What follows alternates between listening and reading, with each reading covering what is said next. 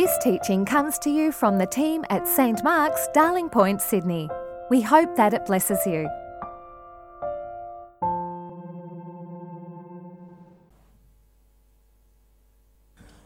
The first scripture reading this morning comes from chap, uh, Luke chapter 4, verses 1 through 13.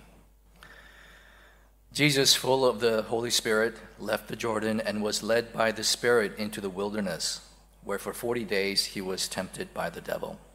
He ate nothing during those days, and at the end of them he was hungry. The devil said to him, If you are the Son of God, tell this stone to become bread. Jesus answered, It is written, Man shall not live on bread alone.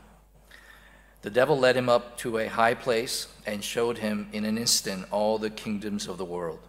And he said to him, I will give you all their authority and splendor. It has been given to me, and I can give it to anyone I want to.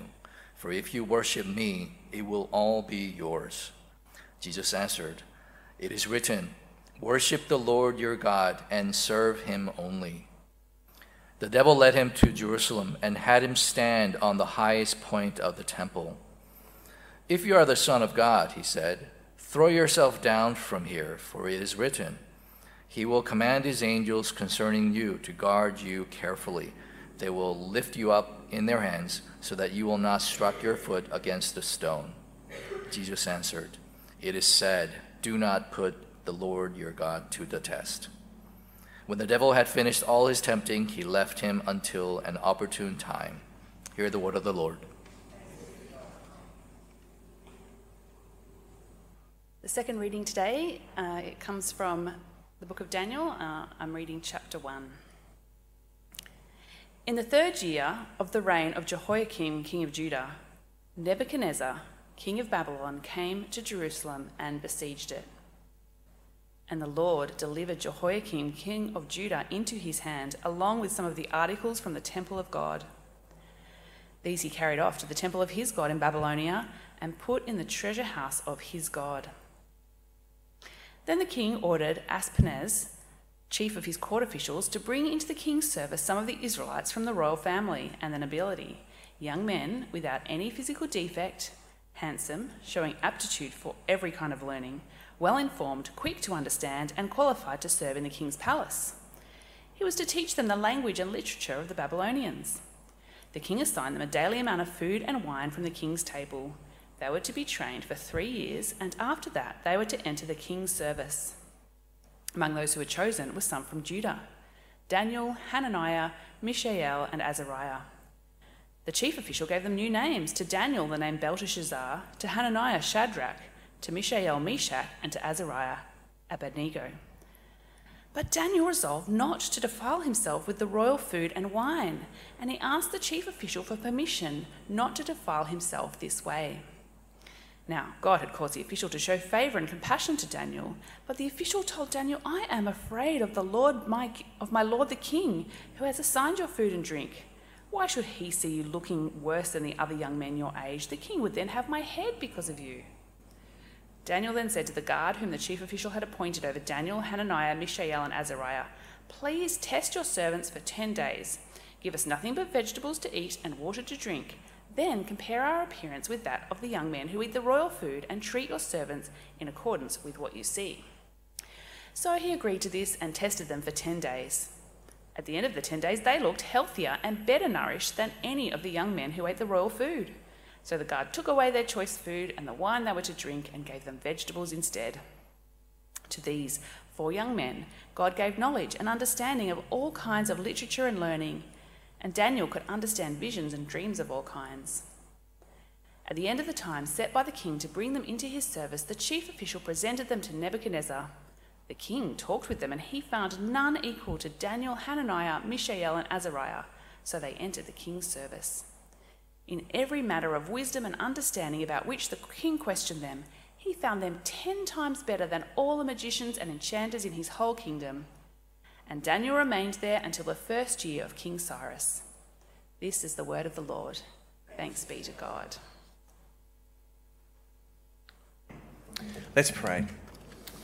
Give us grace, O Lord, not only to hear your word with our ears, but also to receive it into our hearts and to show it forth in our lives for the glory of your great name. Amen. Please do be seated. I hope you've got that passage from the book of Daniel open in front of you, and also uh, you should have received an outline, a sermon outline with some uh, pictures on the way. Uh, you should have received that on the way in the door. Now, in the year 597 BC, the city of Jerusalem, the royal city of King David and the site of the temple of his son Solomon, was besieged and conquered by Nebuchadnezzar, king of Babylon. Now, Nebuchadnezzar was one of the truly extraordinary figures of the ancient world. As crown prince, he had proved himself a successful general, winning a famous victory over Pharaoh Necho II at the Battle of Carchemish in 605 BC. But now he had become king, indeed emperor over Babylon, and he was known not just as a general, but as a great builder. He rebuilt Babylon until it was known, even to this day, for its temples and its gate for its, its gates, its spectacular architecture. The Ishtar Gate, which is now in Berlin, some people may have seen it there, was covered in glazed blue bricks and richly decorated with pictures of animals. It must have just glistened on the desert plain. And an inscription on that gate reads Nebuchadnezzar, king of Babylon, pious prince, the favorite of the god Marduk exalted ruler who is the beloved of the god Nabu, the one who deliberates and acquires wisdom, the one who constantly seeks out the ways of their divinity and reveres their dominion, the indefatigable governor who is mindful of provisioning, uh, provisioning the gods Esagil and Izzadar daily, and who constantly seeks out good things for Babylon, the wise and pious one who provides for Esagil and Izzadar foremost heir of Nabopolassar, king of Babylon, am I. According to other inscriptions that we have, Nebuchadnezzar also took on the title Shah Kisati, or King of all that is. How do you like that for a title? King of all that is. Like most emperors, his mission was not just to extend his power and his wealth, but to spread Babylonian culture throughout the world. That was his mission. He might take the plunder of foreign lands, but he would give to them the benefit of the wisdom, literature, art, and religion of Babylon, the most sophisticated culture in the world. Reality from now on would be Babylonian reality. Time would be Babylonian time. Space would be Babylonian space. So much, you might think, for the God of Judah. Nebuchadnezzar marched into the temple of the Lord and carried off the sacred vessels there, brought them back to the treasure house of his God, like some trinkets, souvenirs. And what did the Lord God do to stop him? Not a thing. There could be no stronger theological statement, could there, about the failure of Judah's God? Was he caught napping? Or was he simply impotent? How could he allow such a humiliation to occur, not just to his people, but indeed to his own name? And well, we might think the same today in the face of the cultural, economic, and political powers that dominate our world. They seem to kick sand in God's face with every passing day, sometimes explicitly rejecting Him and His way, sometimes just through ignoring Him. But on a closer look at these opening verses of the book of Daniel, and indeed at this whole first chapter, we'll find that there's something else going on. How was it that Nebuchadnezzar succeeded? Can you see it there in those verses? Was it because of the superior power of his gods? Because of his impressive skill and wisdom? Or because his culture was stronger? Or because he discovered some technology that outflanked the Israelites? What do we see in verse 2 of chapter 1? And the Lord delivered Jehoiakim, king of Judah, into Nebuchadnezzar's hand. Who was responsible for the defeat of Judah, the desecration of the temple, and the exile of the people of God? It was the Lord of Judah. It was the sovereign God. His hand was behind all that occurred. Now, why did God cause his, aim, his own name to be disgraced in such a way? Well, that's, that's a great question, and it's a question that sits live in the middle of the Old Testament. It's a question that the Old Testament wrestles with on page after page. And the answer lies not with God's weakness, but with the faithlessness and corruption and idolatry of his people, which is a story for another day. We need to read the book of Isaiah, or the book of Ezekiel, or the book of Jeremiah to find that discussion taking place. But the point here in the book of Daniel is that even when you have a Nebuchadnezzar on the scene, he is not really the king of all that is. His power, even when it gleams like the blue glaze of his mighty city, is like the mist. It's ephemeral. It will go as quickly as it came. It may look impassable impassable and impregnable, but it is fragile. The Lord's power, on the other hand, may not look like much. It may not yet gleam, but it is ever present in failure as well as in success, in the forgotten as well as amongst the renowned, in suffering as well as in triumph. But what will the mighty Nebuchadnezzar do now that he has conquered Judah? Well, all empires want to assimilate those who they conquer into their reality. And the smart ones realize that force is not the only way. In fact, it's not the best way to do that. Nebuchadnezzar's policy is a typical one. It's one that good empires observe. The British Empire certainly uh, did this. He selects the best and brightest boys from his conquered vassals and gives them a scholarship to Babylon grammar so that they can be immersed in the Babylonian way of life, their culture, literature, and language. It was a three year course with the promise of a high ranking public service job at the end. And the diet as they went through this was from the finest of foods from the royal table. You can imagine the connections that these boys would have had with the elite of Babylonian culture. It was an entree into the highest of the highest of civilizations. And it certainly seems like a humane and constructive policy, doesn't it? I mean, as I said, our cultures do this to this day. We offer scholarship, for instance, for Indigenous students from the bush to our finest private schools uh, in the British Empire. Uh, the cream of Indian aristocracy ended up with educations at Oxford and Cambridge. It seems like it's constructing a coherent civilization. And it's ultimately about ruling via culture rather than by force. But a measure of how far it will go will be seen, can be seen in verses 6 and 7. Four of the young, chosen young men were called Daniel, Hananiah, Mishael, and Azariah. And as a sign of their transition to Babylonian reality, they're given new names. They have new identities. Whereas the old names had to do with the God of Israel, one of whose names was El.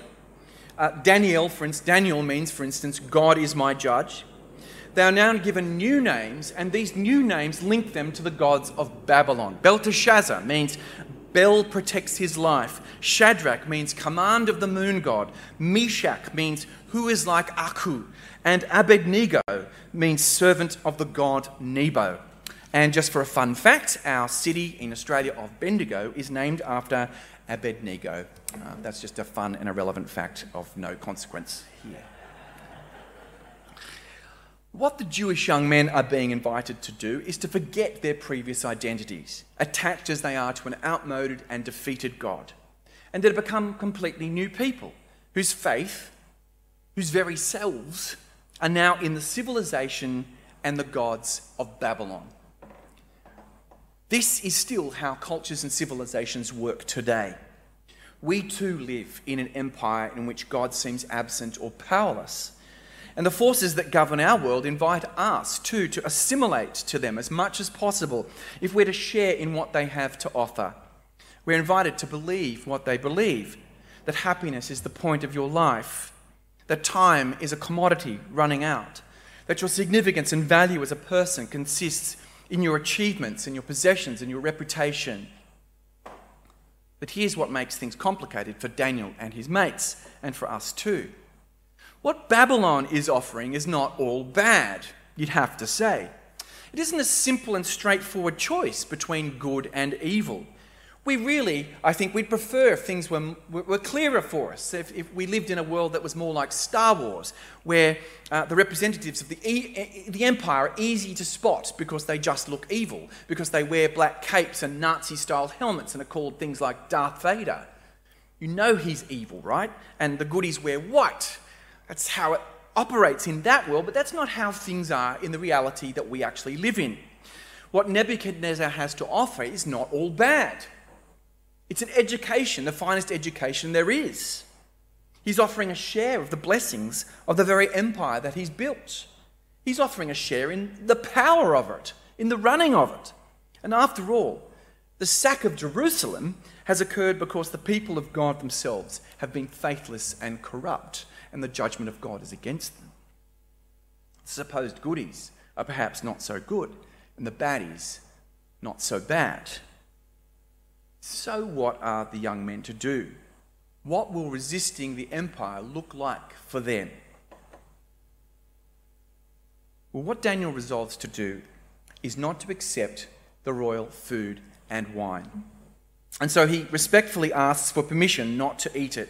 He's very respectful, isn't he? He's not belligerent in his resistance. He's quite respectful and gentle and even quiet about it. He's not making some great scene and putting it on Instagram so we can all see.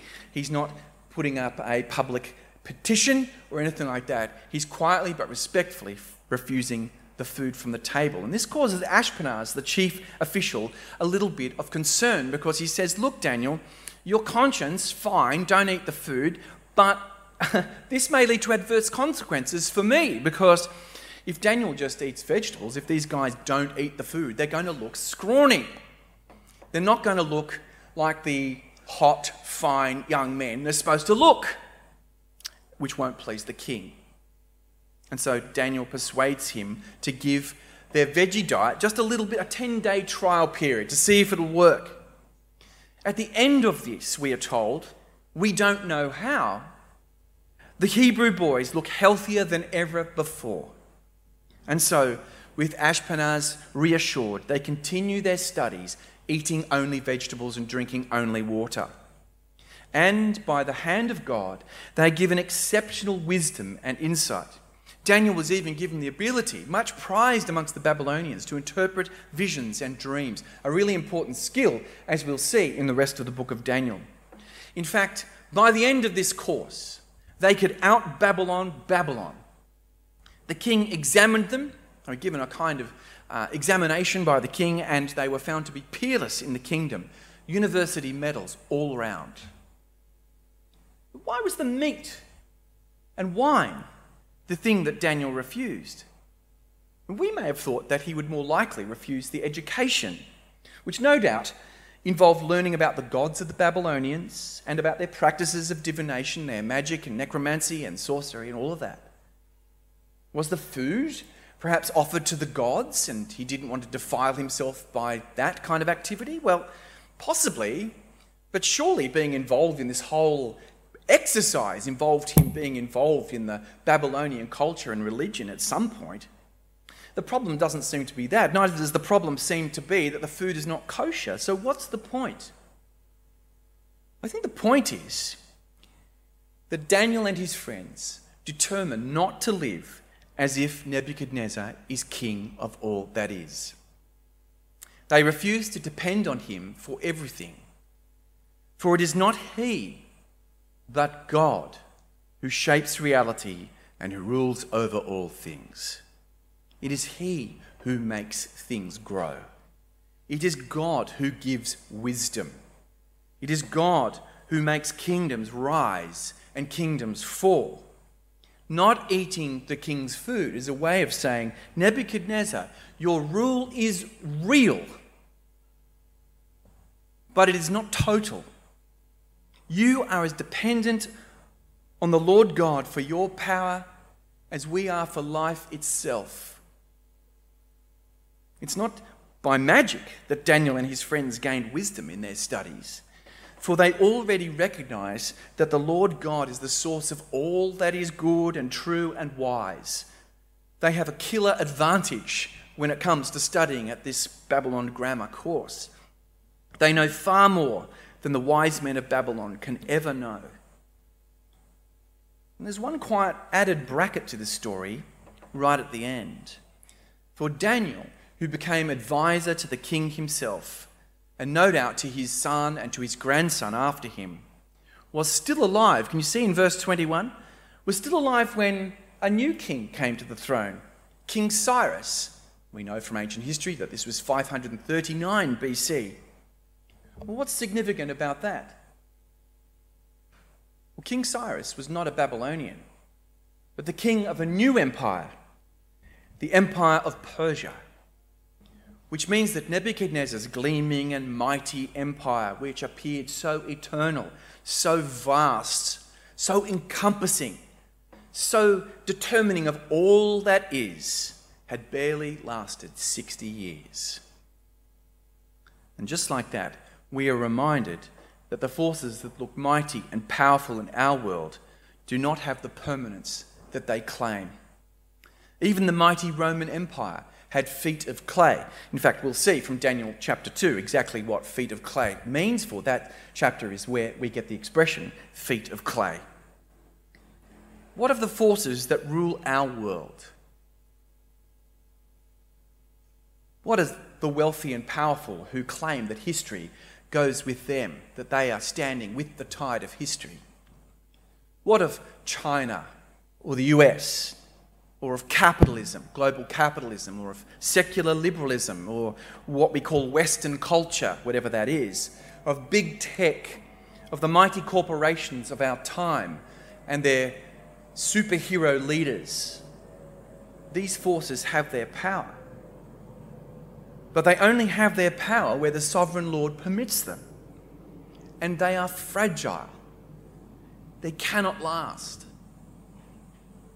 I mean, just a little bit of remembering our own history, uh, the history which many of us have lived through, ought to tell us this. I remember growing up when the world was divided into West and East, and the Soviet Union and all its allies stood as a mighty force. And yet, no matter the space of a mere 18 months, the communist bloc disappeared, the Soviet Union melted, Kingdoms rise and kingdoms fall. They are fragile, they cannot last. So, what are God's people to do in the meantime? Well, Daniel's renunciation of the king's food is a pointer to his ultimate dependence on God. He does not give himself hook, line, and sinker to Babylon, even as he becomes an expert in Babylonian. He is in Babylon. He's very good at being in Babylon, but he is not of Babylon. So, what would Daniel make of life in Sydney? How would he be in Sydney? Maybe even an expert in Sydneyism, but not of Sydney. Where would he be happy to assimilate? At what point would he show his resistance? I think the first point we need to get is that there would be a point of resistance. Daniel's belief that the sovereign Lord is king of all it is mean that he can out Babylon Babylon without becoming Babylonian to the core. He can become the trusted advisor of the king, even as he resists his claim to absolute power. How can we out Sydney Sydney and yet not become Sydneyist to the core? I think this is a real challenge for us. I think, if I'm honest, the challenge for contemporary Christians living as we do in the eastern suburbs of Sydney is that we're afraid of resisting the absolute claims of the culture that's around us, the culture of this gleaming city we have the same jobs. We have the same real estate. We have the same investment portfolios. We have the same holidays, the same clubs, the same schools for our kids, the same weekend activities. None of these things, of course, is necessarily bad. But at what point are we to see the difference in you? At what point are you resisting? Now, for Daniel, it was with the food. But I don't think it need necessarily be the same for us. I don't think this is a call for us to, to cancel our bookings at Margaret and at Catalina or to give up fine dining. But I think our dependence on the sovereign Lord could come through in our approach to time. How does our city view time? In the year 2000, of course, we wrote eternity on the harbour bridge, and yet it seemed to me a kind of perverse thing to do since this city is obsessed with the shortness of time. We have a desperate approach to time. We live as if the clock is the king of all that is. The best picture of the way we think of it is like an hourglass with the sand running out. Time is an ever diminishing asset slipping through our fingers. No matter how hard we cling to it, yet we want to grab it as much as we can. And so we have to cram as much as we can into every day, into every week, month, year. We have to seize the day and make the most of it, to work hard and play harder. We cannot wait. Hell for Sydneysiders is traffic, or a late bus, or a queue at Coles behind an old person fumbling for change. The Christian knows something different about time. We know that time belongs to the Lord God, that He gives it, and that He governs it. We know that our times are in His hands. We have in Him the hope not simply of more time or extra time, but a different kind of time altogether. We might say, rightly, eternity. The resurrection age, which is the new life with Him, is our hope. And that means you have time. Our measure of time is not the clock, but God, the Alpha and the Omega. So that means we can resist the frantic necessity of the clock and practice patience in expectation that God works out all things for the good of those who love Him. As the theologian James K.A. Smith writes, to be unhurried is the tangible discipline of hope. To be unhurried, in, unhurried is a tangible discipline of hope. So, here are some ways in which we may indeed express this hope, show this resistance to the tyranny of time, the tyranny of the clock, that God of Sydney. We gather, for example, eh, for this hour every week to reset our sense of time and to help our kids know a different kind of time. Not just as another activity crammed into an already overstuffed week, but as a vital acknowledgement that we depend on God, that God has our times in His hand. We keep sacred, and that's the right word for it, we keep sacred this time for worship each week even when we get apparently better offers. We pause each day to pray as a sign that our day belongs to God. We practice patience because we express in our patience the priority of love over efficiency and outcomes. We discipline ourselves to rest and ensure where we have power that others can rest because we recognize our dependence on the Lord who made the Sabbath as a gift for human beings that we might rest and acknowledge Him in it. Can you imagine what a, a, difference these small acts of resistance might make? Notice how respectful they are. They're not belligerent or rude.